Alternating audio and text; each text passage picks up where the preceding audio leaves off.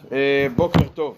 אנחנו היום ממשיכים ביחס לחלקי הנפש. ראינו בפעם שעברה את הזן, אז רק נחזור. אמרנו שהיכולת שנקראת זן זה ביחס לכל תפקודי הגוף. זאת אומרת, כל תפקודי הגוף שהסיבה לתפקוד היא נפשית. אמרנו שיש גם בגוף איזה שהם תהליכים כימיים, פיזיקליים, שהם מתרחשים כמו בכל גוף חומרי, גם גוף, בכל גוף חומרי שאיננו בעל נפש, אבל בהחלט יש תהליכים, ויכול להיות שגם חלק מהתהליכים הפיזיקליים בסיבה הראשונה שלהם יש לנו את ההנאה דרך הנפש, ואחר כך יש גם תהליך שכבר לא צריך את הנפש כי הוא יהיה תהליך פיזיקלי או תהליך כימי. תודה. טוב, זה הזן. אנחנו עוברים הלאה. חלק המרגיש, זה היכולת הנוספת. ממנו הכוחות החמישה המפורסמים אצל ההמון. הראייה, השמיעה, הטעם, הריח והמישוש, והוא נמצא בכל שטח הגוף. הכוונה למישוש. ואין לו איבר מיוחד כמו שיש לארבעת הכוחות. כן. איך אנחנו נגדיר את הצד השווה ביחס למרגיש? אז נראה באופן פשוט, זה היכולת של הנפש להרגיש ישות חומרית. כן, להרגיש זה לא, לא לשון רגש, כן? לחוש. לחוש ישות חומרית. זאת אומרת, יש לנו יכולת לחוש ישות חומרית. בואו נמחיש את הדבר הזה. אם המציאות שלנו הייתה גוף שהוא נטול נפש, הייתה גוף נטול נפש, אז נניח שהיינו עומדים עכשיו מול הקיר, גוף נטול נפש אין לו חוויה של ראייה, נכון? זאת אומרת, אם נשים פה ארון, לדוגמה, או נשים גופה של אדם, שהיא גוף נטול נפש, לא יהיה אינטראקציה של ראייה, לא יהיה איזושהי חוויה של ראייה, לא תהיה חוויה של שמיעה, כך לפחות לפי מה שאנחנו יודעים, נכון? גם נפוצץ פה עכשיו איזו פצצה, זו האסוציאציה מ... מהסביבה, אסוציאציה מהשטח. כן, אז uh, גוף uh, של לא, לא היינו רואים שום דבר, שום תגובה. הוא לא שומע. כי גוף uh, חומרי נטול נפש, אין בו את השמיעה, אין בו את הראייה. שים פרוז'קטור מול העיניים הפקוחות של uh, גוף נטול נפש. אנחנו לא נראה מצמוץ, כיוון שאין שמה, אין שמה את התחושה של הראייה. וכן הלאה, כך גם טעם, ריח וכולו, כן, גם נשים על הלשון משהו מאוד מאוד חריף, לא נראה שום תגובה, כי אין תחושה וכולו, כן, ככה ביחס לכל החושים, כן, נגיד ניקח אה, אה, מגהץ ונשים על גוף מת, אנחנו נראה זעקת אה, קביעה של חום, כן, שזה תחושה של חום, נראות שהיא תיווצר קביעה.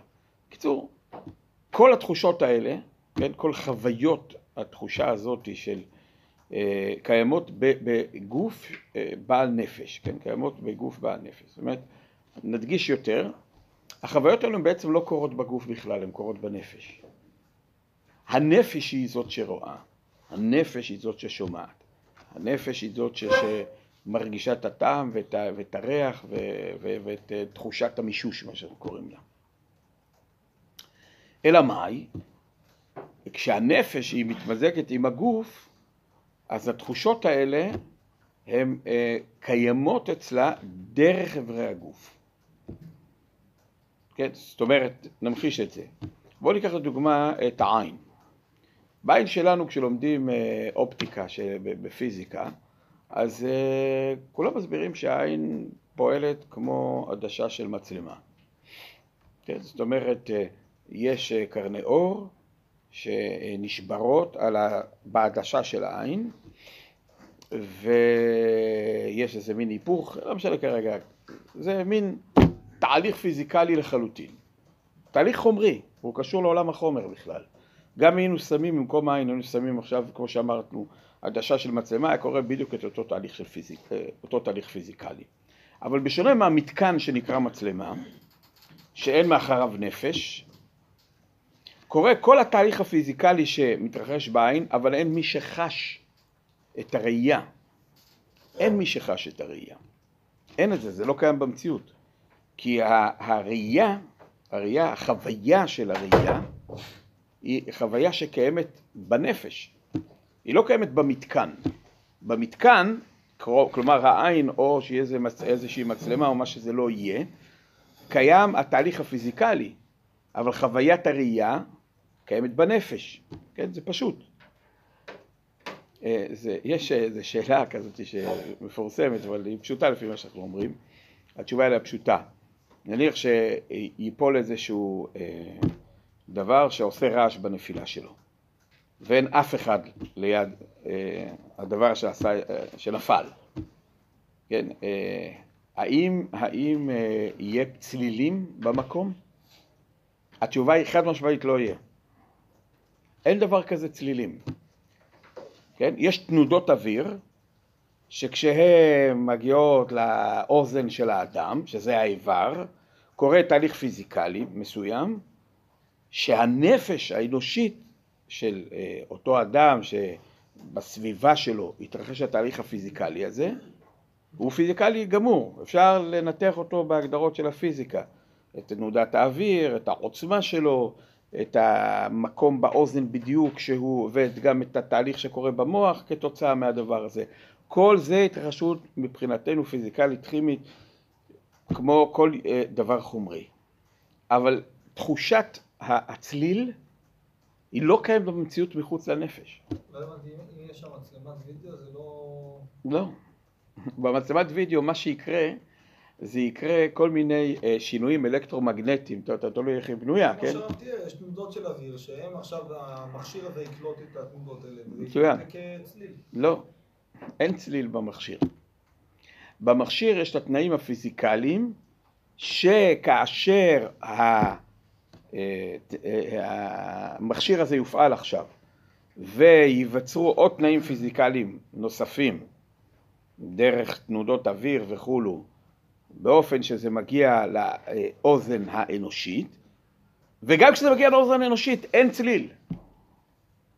יש, יש מציאות פיזיקלית דוממת לחלוטין, כמו בעולם החומר. איפה קורה הצליל? בנפש. הצליל זה חוויה נפשית. המראה הוא חוויה נפשית. זה לא מציאות שקיימת מחוץ לנפש שלנו.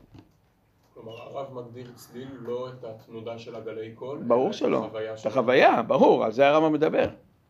זה המרגיש. המרגיש הכוונה היא לחוש חוויות מסוימות, שמסוג החוויות הנפשיות, שקיימות במפגש של הנפש עם ישויות חומריות. כן? כשיש לנו מפגש של הנפש עם ישויות חומריות, איך הנפש יפגש עם ישויות חומריות בעזרת איזשהו הקשר פיזיקלי, כימי, לא משנה כרגע מה. כן, ברור שיש הקשר מסוים, כן, נתן דוגמה. נניח שיהיה איזשהו רעש שנמצא במרחק של אלפי קילומטרים מפה, אנחנו לא נשמע אותו, גם הוא יהיה מאוד מאוד עוצמתי למי שנמצא שם. אבל אנחנו לא נשמע אותו. למה? בגלל שאין את התנאים הפיזיקליים, שנדרשים להיות בסביבה של הנפש, כלומר הנפש שלנו כרגע היא קשורה למציאות של הגוף שלנו, ולכן היא צריכה איזה שהם תנאים מסוימים שקשורים לגוף. כלומר שגלי הקול נניח יגיעו לאוזן. עכשיו אם גלי הקול נחסמים הרבה לפני שהם מגיעים לאוזן, הם מתפוגגים כבר וההשפעה שלהם לא קיימת, אז לא יהיה את התנאים שמאפשרים לנפש שלנו לחוש את תחושת הקול.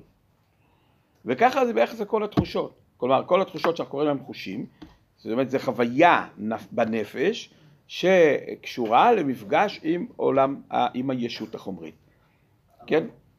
אם הפכה לא הסתכלה לירח, כאילו לא יהיה שם? לא, הוא יהיה. אבל לא יהיה חוויה כאילו... כן, יותר מזה נאמר, רק כדי להמחיש לכם את הדבר הזה. כן, בוא נניח ניקח, כמו שאתה אומר, את הירח. אליבא דאמת, אליבא דאמת, יכול להיות שהירח הוא בכלל עצם שהוא לא, הוא לא בצבע לבן. כן? זאת אומרת, בנפש שלנו, כן? בנפש שלנו יש חוויה שאנחנו קוראים לה חוויית המראה הלבן. כן? זאת אומרת, ברור לנו שהירח, מה שאני יכול להגיד בוודאות, הירח זה עצם חומרי שיוצר תופעות פיזיקליות שביחס לנפש האנושית במרחק מסוים, כן, מהירח יש חוויה של אה, ראייה של צבע לבן. יכול להיות שאם יהיה לנו אה, נפש אחרת, נניח יכול להיות שבעלי חיים, את אותה פיזיקה, גם אם יש להם מנגנון דומה למנגנון שלנו, את אותה, אה, נקרא לזה, אותם גלי אור, כן, שמגיעים מהירח, מהשבירה של הזה, והם הם גם מצליחים לחוות חוויה של ראייה.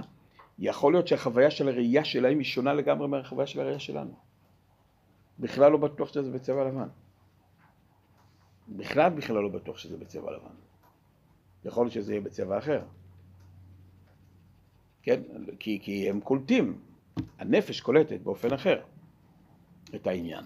עכשיו בואו נמחיש עוד חידוד שהוא חשוב לנקודה הזאת. בואו ניקח אה, שני אנשים. שאחד הוא לקוי שמיעה, ואפשר גם לקוי ראייה, כן? וניתן להם להסתכל, בוא ניקח לקוי ראייה, בסדר? ניתן להם להסתכל על אה, אובייקט מסוים, כן? יש פה תמונות של דמויות, אה, אז אה, אדם נניח שהוא לקוי ראייה, הוא יסתכל על, ה, על, ה, על הקיר, והוא, ואני אשאל אותו מה אתה רואה שם, אז הוא יגיד אני רואה צבע חום וצבע שחור, בסדר? נגיד אני מסתכל על רב גורן עכשיו. אז הוא יגיד, אני רואה צבע חום וצבע שחור, אז אתה רואה פה דמות שאתה יכול להגדיר אותה במושגים שלך כדמות אדם, אז הוא אומר לא. לא, אני רואה צבע חום, צבע שחור, לא יודע מה זה. מבחינתי, נניח, אפילו יכול להיות שהוא יגיד, הוא רואה איזה אה, הר בחושך. בסדר? זאת אומרת, השחור זה החושך, והחום שהוא רואה זה הר. עם שלג, כן? יש שם גם זקן לבן, אז... כך, כך, הוא, כך הוא יתאר את מה שהוא ראה. עכשיו בואו ננסה לחשוב איפה ההבדל בין שני האנשים האלה. התמונה זו אותה תמונה.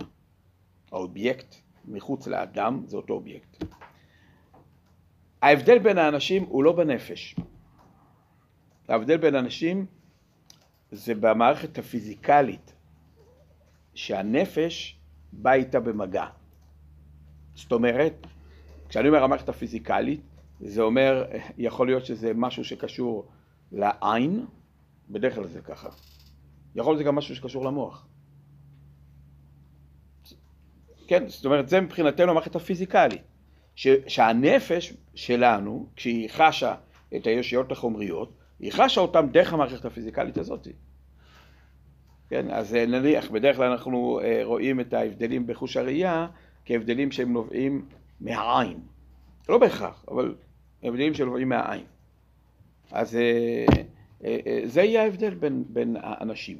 זאת אומרת, ההבדל בין אחד ש, שכשהוא יתייחס לאובייקט הזה, הוא, הוא, הוא חווה חוויה אחת, והאדם השני חווה חוויה אחרת, זה לא בגלל שיש הבדל בין הנפשות שלהם. זה, זה בגלל שיש הבדל בסביבה, שדרכה הנפש חוותה את החוויה של המפגש עם האובייקט הזה.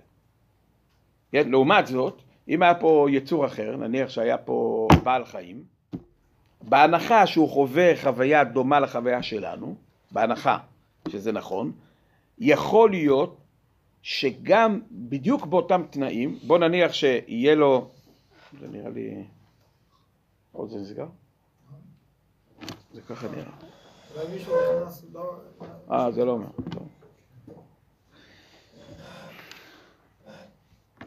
או, בסדר, בסדר.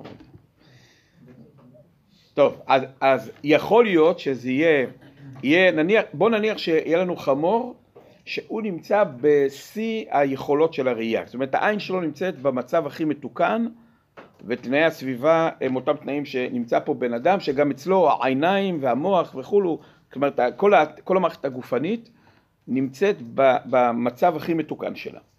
יכול להיות שהחמור חווה חוויה אחרת. לא, לא רק בפענוח, כן? לא רק בגלל שאין לו שכל, זה אנחנו מדבר על זה ביחס לשכל, מה התפקיד שלו ביחס ל... לא רק בפענוח, בעצם החוויה. בעצם החוויה, בעצם החישה. כן? זה, דרך אגב, זה סביר להניח, כי אנחנו, לדוגמה, יכולים לראות שחוויות שקשורות למישוש, נניח רגישות לחום. יש הבדלים, או רגישות לקור. יש הבדלים די ברורים בינינו לבין בעלי חיים. עכשיו, חלק מהם הם קשורים לסביבה, כן, זאת אומרת, נניח בעל חיים עם פרווה, אז הוא פחות רגיש לקור, כן, אבל חלק מהם הם בהחלט קשורים גם לכנראה, כי אם אנחנו רואים פחות או יותר מאותו, מאותו, אותה סביבה, כמו הסביבה האנושית, ובני אדם היו חווים חוויה נניח של חום חזק או קור חזק, ובעל החיים לא חווה את החוויה הזאת, זה אומר שמשהו בנפש שלו, כן, קולט את הסביבה החומרית הזאת באופן אחר, והוא חווה חוויה אחרת. כן, זה בהחלט יכול להיות. אבל בין בני אדם, בהנחה שיש להם את אותה נפש, זה אנחנו נראה ברמב"ם בהמשך, אני יודעתי הרמב"ם סובר שכל בני אדם יש להם את אותם נפשות. בנפש, כן, יש סביבה אחרת, יש גוף אחר, אבל נפש זה אותה נפש. זה עוד סוגיה, אני רק ככה קצת מקדים את המאוחר. אבל החוויה באותם תנאים תהיה אותה חוויה. אם החוויה היא שונה, כמו שאמרנו, רואים מראה שונה, או שומעים קולות שונים, או תואמים טעם שונה, זה לא בגלל השוני בנפש, אלא זה בגלל השוני בסביבה החומרית, שהנפש היא בעצם חובה את החוויה דרך הסביבה החומרית הזאת. דרך הסביבה החומרית. זה מה שהרמב"ם פה כותב, ש... והוא נמצא בכל שטח, הוא מדבר על המישוש, תכף מדבר על המישוש, אבל, ואין לו איבר מיוחד כמו של ארבעה כתוב. מה זה האיבר המיוחד? זה הסביבה החומרית, שקשורה לגוף שלנו, שדרכה הנפש חובה את אותה חוויה. עכשיו, מילה נוספת ביחס למישוש. הרמב"ם כותב שהמישוש מצוי בכל שטח הגוף. בדרך כלל כשאנחנו מדברים על מישוש, אנחנו מדברים על משהו שאנחנו מרגישים, כן, אני שם עכשיו את ה... את היד שלי סביב הכוס הזאת, ואני חש תחושה של חום. כל תחושת החום היא, היא תחושה של, של המישוש. גם תחושת קור היא תחושה של המישוש. כן? זה לא, אף אחד לא, לא מה, זה, זה, זה, זה החוויה שהיא, אמנם היא חוויה שונה, כמו שיש מראות שונים, אבל זה מאותה סוג של חוויה. כן? המראות השונים, החוויית הראייה, שאני מסתכל פה לקיר הזה, אני רואה דבר בצורה, בתכלת, אני מסתכל לקיר ההוא, אני רואה דבר בצבע לבן, אז, אז זה חוויה מאותו סוג, אבל היא שונה, היא שונה מבחינת, ה... זו חוויה של צבע כזה וזו חוויה של צבע אחר, אבל זה, זה חוויה מאותו סוג. גם בחוויות החישה של המישוש, יש לנו חוויות מאותו סוג, אם כי עם חוויות שונות לחלוטין ואפילו הפוכות זו מזו. כן, זאת אומרת, אני יכול לחוות חוויה של קור, ואני יכול לחוות חוויה של חום, וזה חוויה של מישוש. עכשיו, אומר לנו הרמב"ם, חוויית המישוש היא דרך כל שטח הגוף. כן, חוויית המישוש היא דרך כל שטח הגוף. עכשיו, לעניות דעתי הוא מתכוון לא רק לשטח החיצוני של הגוף, זה ברור שמה שבדרך כלל חושבים שמישוש זה ידיים, זה ודאי לא נכון. מישוש יכול להיות בכל איבר, כן, הרי ודאי יצמיד איזשהו מגץ חם ל- ל- לרגל, אני אחוש את זה בדיוק כמו שאני אחוש את זה אם אני אצמיד את זה ל- לכל מקום אחר בגוף, אבל אני חושב יותר מזה, חוויית המישוש היא קיימת גם באיברים פנימיים. כן, אתן לכם דוגמה. נניח אדם אכל, אכל הרבה, ויש לו תחושת סובה, נכון? התורה אומרת, ואכלת וסבעת וברחת. חוויית הסובה, זה ודאי בנפש, כן? זה תחושה נפשית. גוף דומם, לא, אין לו תחושת סובה. מה זה תחושת הסובה הזאת? זה חוויה. של מה? של המישוש. תאמרו, איפה, איפה פה המישוש? מה אנחנו ממשישים? ודאי שאנחנו ממשישים. הדפנות של הקיבה שלנו, הרי האוכל מגיע דרך הוושט, הוא נכנס לתוך הקיבה. עכשיו, הקיבה היא, היא עצם חומרי. שכשאתה מכניס תוכות המזון, יש תחושה מסוימת, נכון? תכניס קצת, תהיה תחושה אחת, תכניס הרבה, תהיה תחושה אחרת. כן? זאת אומרת, העצם החומרי הזה, שהוא הקיבה, אפשר לומר, שטח החיכוך שלו עם המזון, אולי הוא מתרחב, השרים של הקיבה זזים. עכשיו, אנחנו חווים חוויה. חוויית סובה, חוויית הסובה זה חוויה של המישוש. כן? גם מה שקוראים לזה חוויית כאב. אנחנו נגיע לזה בהמשך כדי לחדד את זה, אבל גם חוויית כאב לדעתי זה חוויה של המישוש. כן? כלומר, כשיש לך כאב בשיניים, מה הפשט? איך, זה, איך, זה, איך אתה חווה את זה? מה, מה קורה? מה שקורה זה יש לך שינוי בשן. והנפש, כן? ו- ואז נוצר איזשהו אה, מצב של, אה, אני יודע מה, מפגש של החניכיים, עם או קצות העצבים, עם אה, איזשהו משהו דלקתי שיש שם. עכשיו זה, הדבר הזה, קצות העצבים שלנו, זה, זה איבר, כן? זה שטח הגוף. הוא, הוא בא במגע עם הדלקת, ואז יש תחושה מסוימת.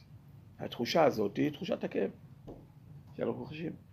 כלומר, כאבים פיזיים באופן פשוט, הם בגלל, כתוצאה מהמשהו, כאבים פיזיים, אני מתכוון, כאבים, תחושה, כאב זה תחושה, כן? זה חוויה. זה אה, חוויה שאנחנו חווים כתוצאה משינוי אה, אה, פיזיקלי, או כימי, או שלא נקרא לזה ככה, זה, כן, שינוי אה, חומרי במצב הגוף שלנו. והשינוי הזה אה, מוחש על ידינו, כן? כמו שאמרנו.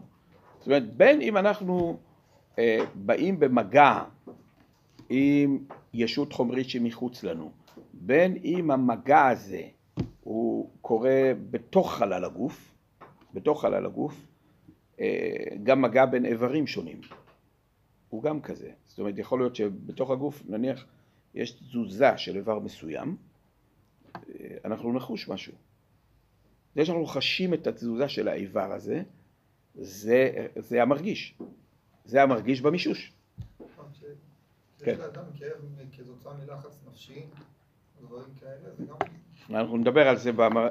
כן, אני חושב שזה... כן, זה זה. זה גם במרגיש? כן. כן, פשוט הלב דופק נגיד, הרבה, ואז אתה חש איזושהי תחושה.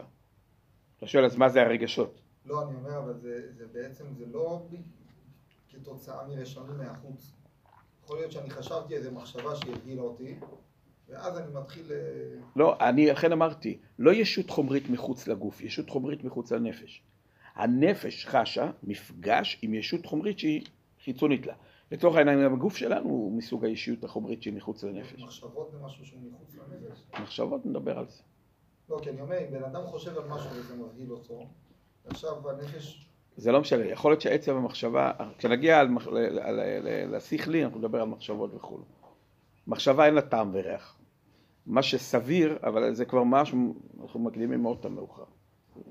כזה שזה משהו דק כזה. סביר מאוד לומר שזה גורם למשהו בגוף, והנפש חשה את מה שקורה בגוף. כן? הנפש חשה את מה שקורה בגוף. וזה כל התחושות מהסוג הזה.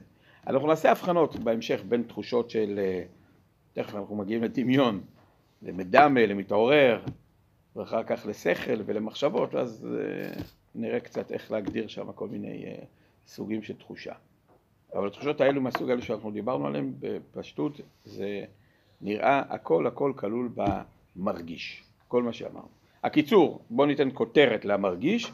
מרגיש זה היכולת של הנפש, של הנפש, לחוש חוויה, לחוש, כן, היא חובה, הנפש חשה, חובה חוויה, כתוצאה ממפגש עם ישות חומרית שמחוץ לנפש.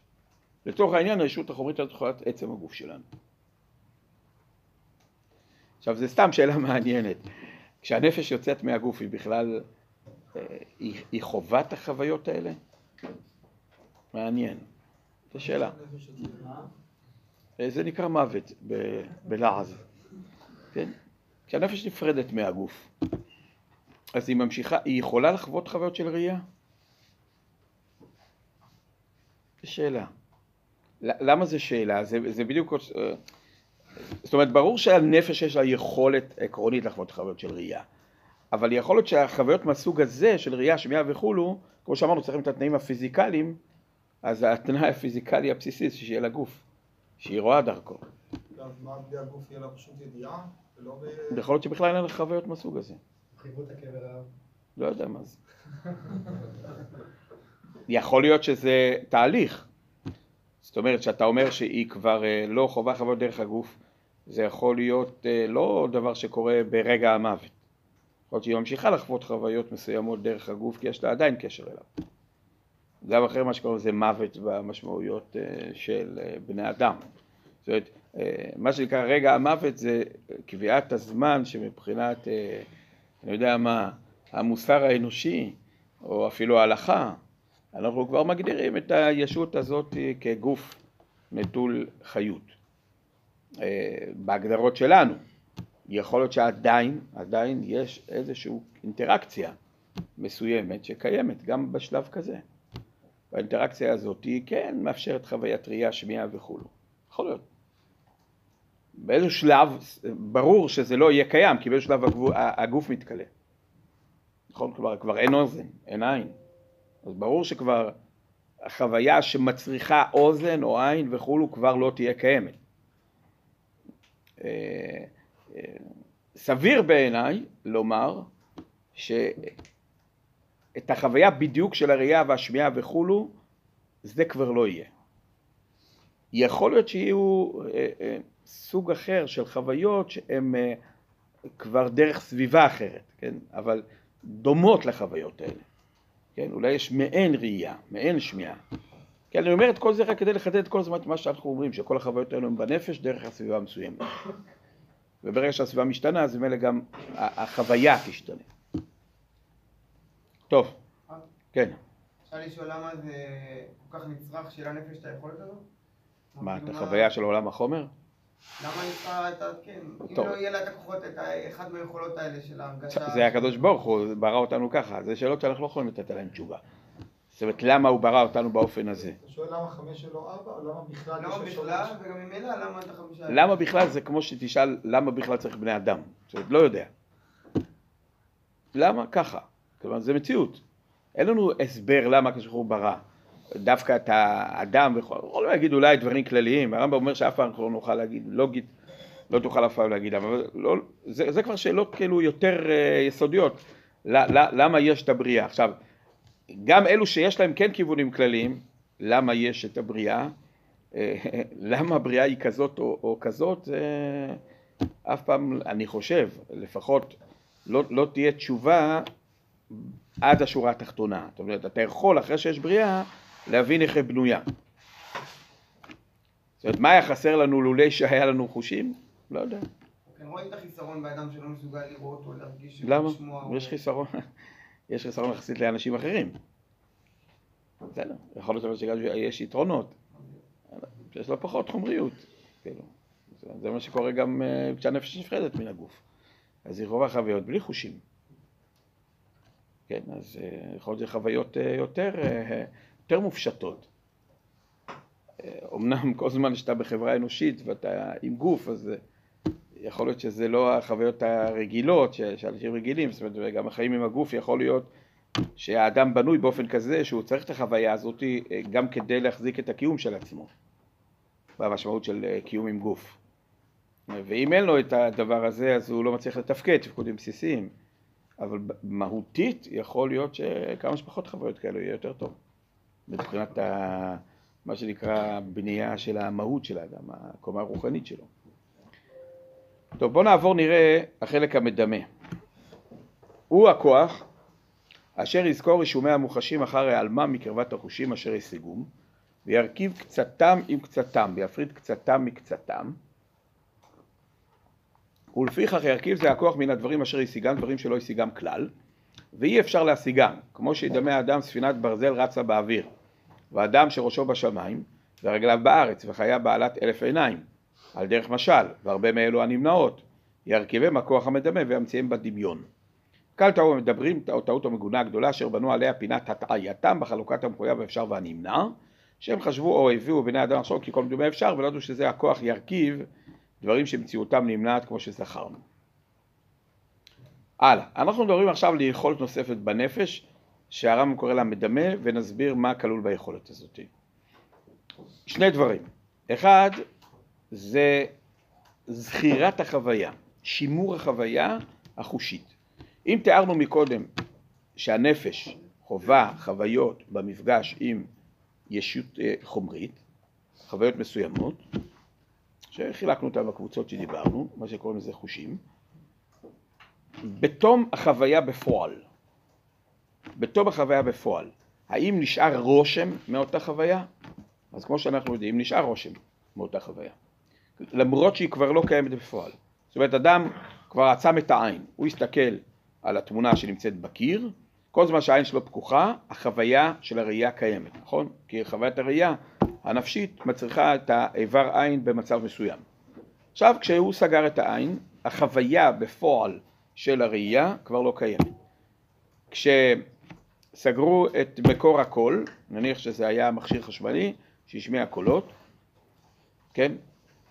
אתם יודעים, תגיד, אם נדייק, המכשיר החשמלי לא משמיע קולות. המשמ... המכשיר החשמלי הוא פולט גלים אלקטרומגנטיים שגורמים לאדם חוויה של קולות, כן? חוויה של צלילים. עכשיו המכשיר הזה נסגר, החוויה בפועל כבר לא קיימת, אדם כבר לא שומע וכן הלאה. אבל אף על פי כן אנחנו יכולים לשים לב שאנחנו יכולים כמו לחוש עוד פעם את אותה חוויה, כאילו אנחנו ממשיכים את החוויה. רגע, הערה של הרב עם המכשיר החשמלי, כשאני מדבר עכשיו אני מפיק ציל או שזה גם גלים אלקטרומגנטיים? מה פתאום, ברור, אתה משנה אוויר. זה הכל תלוי אם זה יהיה כאן בן אדם שיקרא, או אני אפילו שמשמע את עצמי. כן, נכון. אם יהיה נפש, כן? זאת אומרת, אם יהיה פה רק ישיות חומריות, לא יהיה קולות. יהיה פיזיקה של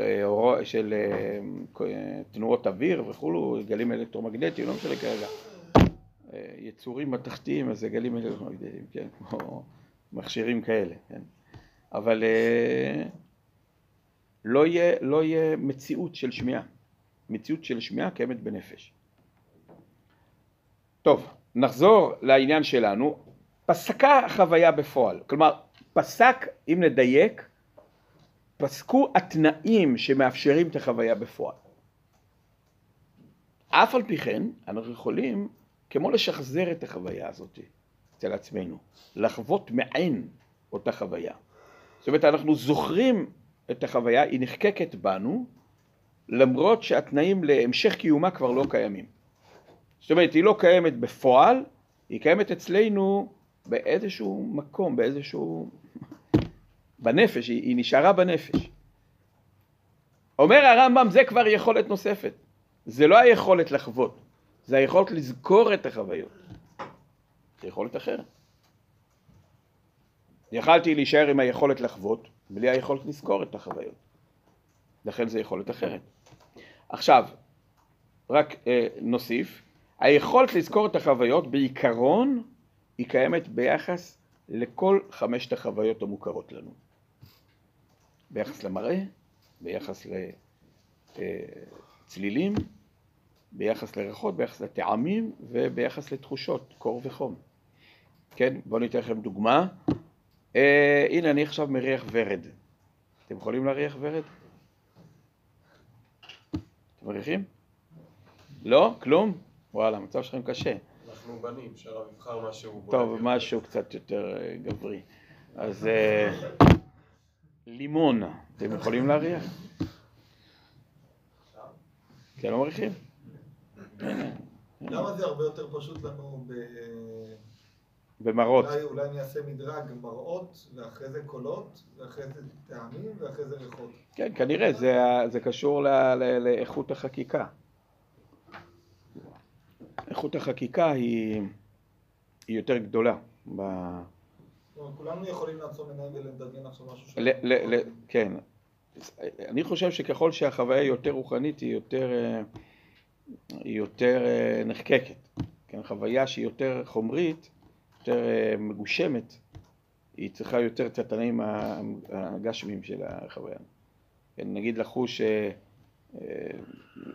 לחוש חום, אתם, אני לא יודע, אני לא יודע עכשיו, אתם, אני עכשיו קר לכם, אני נמצא פה תחת קור, עכשיו לחוש חום זה יהיה לי מאוד קשה. אין בעיה עקרונית שאני אחוש חום, אין בעיה עקרונית, כאילו שאני אחוש חום בדמיון שלי. אבל זה קשה, כי זה, כי זה חוויה מאוד, מאוד מגושמת, כי היא מצריכה את המגע בפועל. נגיד ראייה היא הכי פחות מצריכה. אחר כך שמיעה, אחר כך ריח, אחר כך טעם, אחר כך מישוש. והרב מדרג את ראייה כיותר רוחנית משמיעה ומריח? כן, החוויה. חוויה. בגלל שאין שום מגע ישיר ביני לבין הדבר החומרי הזה, כן. אחרי צריך פחות תנאים גם לשימור של החוויה הזאת. חוויה שהיא, ככה אני חושב שזה ההסבר הזה, אבל לא משנה כרגע מה ההסבר. בפועל אפשר לזכור את כל החוויות עם עוצמות שונות של... בדרך אגב, מסתבר שאנשים, יש, יש יכולות נפשיות שונות ביחס לשימור של חוויות. זאת אומרת, יש אנשים, נניח, שחוויית ראייה היא תהיה מאוד חזקה אצלם, חוויית שמיעה, ויש כאלו הפוך, שחוויית שמיעה תהיה מאוד מאוד נחקקת אצלם. כן, סביר מאוד שאנשים, מה שנקרא עם כישרון מוזיקלי מפותח ויכולות הבחנה, חוויות שמיעה הם יהיו נחקקות אצלם באופן יותר משמעותי. עכשיו אני רק רוצה אבל להסביר נקודה חשובה. לעניות דעתי כל ההבדלים האלו שאמרנו, כלומר ההבדלים בין סוגי החוויות וכמה הנפש מצליחה לחקוק אותם אצלה, הם יהיו, יכול להיות דברים בכישרון של הנפש, כן, ביכולת של הנפש. זאת אומרת, יכולת הנפש לחקוק חוויית ראייה, כן, לזכור, חוויית ראייה אה, אה, היא יותר גדולה מאשר חוויית שמיעה או חוויית ריח וכו'. זה יכול להיות. אבל ההבדלים בבני אדם, ההבדלים בבני אדם, לפי הרמב"ם, אני אומר את זה כי אנחנו נראה את זה בהמשך, אבל זה הבדלים בגוף, לא בנפש. זה הבדלים בגוף, זה יכול להיות הבדלים במערכת העצבים, יכול להיות הבדלים במוח, יכול להיות הבדלים באיברים אחרים, לא משנה כרגע. זאת אומרת, ואז הנפש כשהיא בסביבה כזאת היא מושפעת מהסביבה הזאת, ומילא גם יכולות ה... סליחה, הזכירה שלה, כמו שיכולות החישה הן משתנות בגלל סביבת הגוף, גם יכולות הזכירה משתנות בסביבת הגוף, זכירת החוויה משתנות בסביבת הגוף השונה, ויש גופים שונים, ובני אדם שונים. כן, עכשיו, זה נקודה אחת ביכולת הזאת. נקודה נוספת, אומר הרמב"ם, זה שאחרי שיש את הזכירה, את הרשמים האלה, מתחילים בנפש, יכולים בנפש להיווצר כל מיני וריאציות, כן, של הרשמים. זאת אומרת, כל מיני תנועות שקיימות בנפש של, של חיבורים והקשרים של אותם רשמים שחווינו. זאת אומרת, אנחנו לא רק משמרים את החוויה, כמות שהיא, אחרי שהיא משתמרת, בשלב הראשון זה כמות שהיא, כיוון שהיא מצויה בנפש כרושם, כן? כיוון שהיא מצויה בנפש כרושם, יש תהליכים של כל מיני חיבורים, של, זה מה שקורא לזה הרכבות. כן? זאת אומרת, אני יכול עכשיו לדמיין את ה... את ה... כמו שאומר פה, את המכונית שהיא נמצאת באוויר. כן, לא ראיתי אף פעם מכונית באוויר, אני כן ראיתי ציפור, ואני ראיתי, או שראיתי משהו שהוא, לא יודע, ענן, ואני ראיתי מכונית, ובנפש זה יכול להתחבר, כן, יכול להיות, עכשיו, ההרכבות האלה, ואפשר גם לחבר לזה גם כל מיני קולות, וכתוב, אתה יכול לעשות תרכובת שלמה של אלף ואחד פריטים, אם כי, אם כי, האוצר הפריטים, כן, נקרא לזה ככה, שמתוכו הנפש לוקחת כדי ליצור את כל התרכובות החדשות, יסודו בחוויות. כן? זאת אומרת, הרמב"ם פה לא כותב שיש בנפש יצירה של משהו בלי חומרי הגלם הראשוניים החווייתיים. זאת אומרת, חווינו חוויה, ואז... נעצר אצלנו רושם מסוג כזה ומסוג אחר, ובנפש, אחרי שנכנסו האוצרות האלה, זאת אומרת הפרטים האלה של הרשמים, אז מתוך זה אפשר, יש אפשרות ליצור כל מיני יצירות. עכשיו, נוסיף, היצירות האלו נוצרות באופן ספונטני. כן, את זה אנחנו אה, יודעים, דרך זה שאנחנו חווים חוויה שנקראת חלום, שאנחנו לא אקטיביים בה, וגם אנחנו גם חולמים לפעמים בהקיץ, כן, נכון? זאת אומרת, אנחנו חושבים לשבת בבטלה, והישיבה בטלה שאין בה מבחינתנו הפעלה, היא פסיביות גמורה, פתאום אנחנו רוצים את עצמנו, כן, חווים כל מיני איזה שהם חוויות שהן לא קיימות בפועל. כן, אנחנו מצליחים לתקשר עם, ה, עם החוויות שנמצאות ברשמים שלנו. כן, ואז עולה לנו כל מיני אה, אה, דמיונות של צלילים, מראות וכולו וכולו. כן, דרך אגב, זה, זה לנו דעתי הגורם אה, שאתה יושב בסלון אה, בטל, אם זה קורה לך. כן, ליהודים אין דבר כזה, כן? זה נקרא ביטול תורה. אבל אה, בעיקרון, דיעבד, אם קרה דבר כזה. אז אתה, למרות שאחרי ארוחת צהריים, אתה מוצא את עצמך פותח את המקרר. יש לזה עוד, עוד רכיבים שמעורבים, אבל בעיקרון איך זה, איך עלה הרעיון הגאוני לפתוח את המקרר אחרי שאתה כבר שבע? כי יש שם איזה אבטיח. אתה אותו מקודם ואתה יודע שאין שם כלום שאתה רוצה. לא, יש, לא. יש, אבל מיצית כבר. איך פתאום חשקה נפשך באבטיח שנמצא שם? אז סביר להניח שאינך צד את האבטיח הזה, וזה נעצר באוצר הדמיון שלך, וחוויית הראייה הזאת זה קצת יותר מורכב משהו, ואם חוויית הטעם, הם, הם עכשיו צפו, ומתוך זה רגליך מוליכות אותך למקרר, אתה פותח את הדלת, ו... אתה יכול להתעשת עוד הרבה, כן? קודם, בעיקרון. אם לא תתעשת, זה מה שיקרה. אז זה דווקא חוויה ספונטנית, או זה גם חוויה ספונטנית? לא, אז בואו נתחיל מזה, ונגמור גם כן, כי אנחנו סיימנו את הזמן. הרמב"ם פה מתאר חוויות ספונטניות, זאת אומרת, תרכובות ספונטניות. תרכובות ספונטניות, זה מה שהוא אומר, כן? הוא הכוח אשר יזכור ישמע וחשוב אחר למען קרבת החושים אשר סיגום, זה מה שאמרנו, רושם החוויה, שזה יכולת אחרת מאשר עצם היכולת לחוות, וירכיב קצתם מקצתם ופריד קצתם מקצתם. זה מה שאמרנו, זה התרכובות האלו שקיימות. זאת אומרת, חומרי הגלם, ככה מה שאומרנו, חומרי הגלם זה החוויות שחווית, והתרכובות הן נוצרות מעליהם. כאילו זה קורה כך. ולפי כך הרכיב זה הכוח מן הדברים אשר השיגם, דברים שלא השיגם כלל, ואי אפשר להשיגם. כמו שידי מאדם ספילת ברזל רצה באוויר, רק ביחס לדוגמה הזאת שהרמב"ם מביא. יש כאלו שטענו שהנה הרמב"ם טעה, כי יש לנו מטוס. אז יש לנו ספינת ברזל רצה באוויר, אז כמובן זה שטות. ברור שהרמב"ם לא טעה. ספינת ברזל שהרמב"ם מדבר עליה, לעולם לא תרוץ באוויר. לעולם לא תרוץ באוויר. מטוס זה משהו אחר. מטוס מסוגל להיות באוויר כי יש לו מנוע. והוא בנוי באיזושהי צורה מסוימת, שבהקשר הפיזיקלי שלו הוא יכול להיות באוויר על פי חוקי הטבע.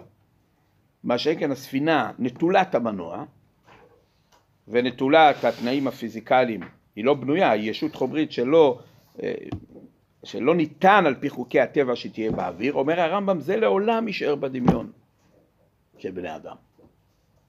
בסדר? זאת אומרת, מטוסים טסים באוויר, כי זה ישות שהיא נקראת מטוס, שיש לה את התנאים לטוס באוויר על פי חוקי הטבע. ולכן כשאנחנו רואים מטוס טס באוויר, אנחנו לא מדמיינים. יכול להיות שהרמב"ם היה משפשף את העיניים קצת, פעם ראשונה שהוא היה רואה. אבל אחרי כשהיו אומרים, זה לא אותה ספינה שאתה דיברת, אז הוא היה נרגע. כי הספינה שהוא דיבר עליה, אין לה את המנוע הזה. זה ספינה עם מנוע. כן, אז זה פשוט. טוב, אנחנו נצטרך פעם פעם לגוע במדברים, וקצת ביחס לדמיון, איזה שהם דברים, האם יש אקטיביות גם בדמיון. עד כאן. שאלה. אמרתי שכבר דיבורים רבת על הנקודה הזאת.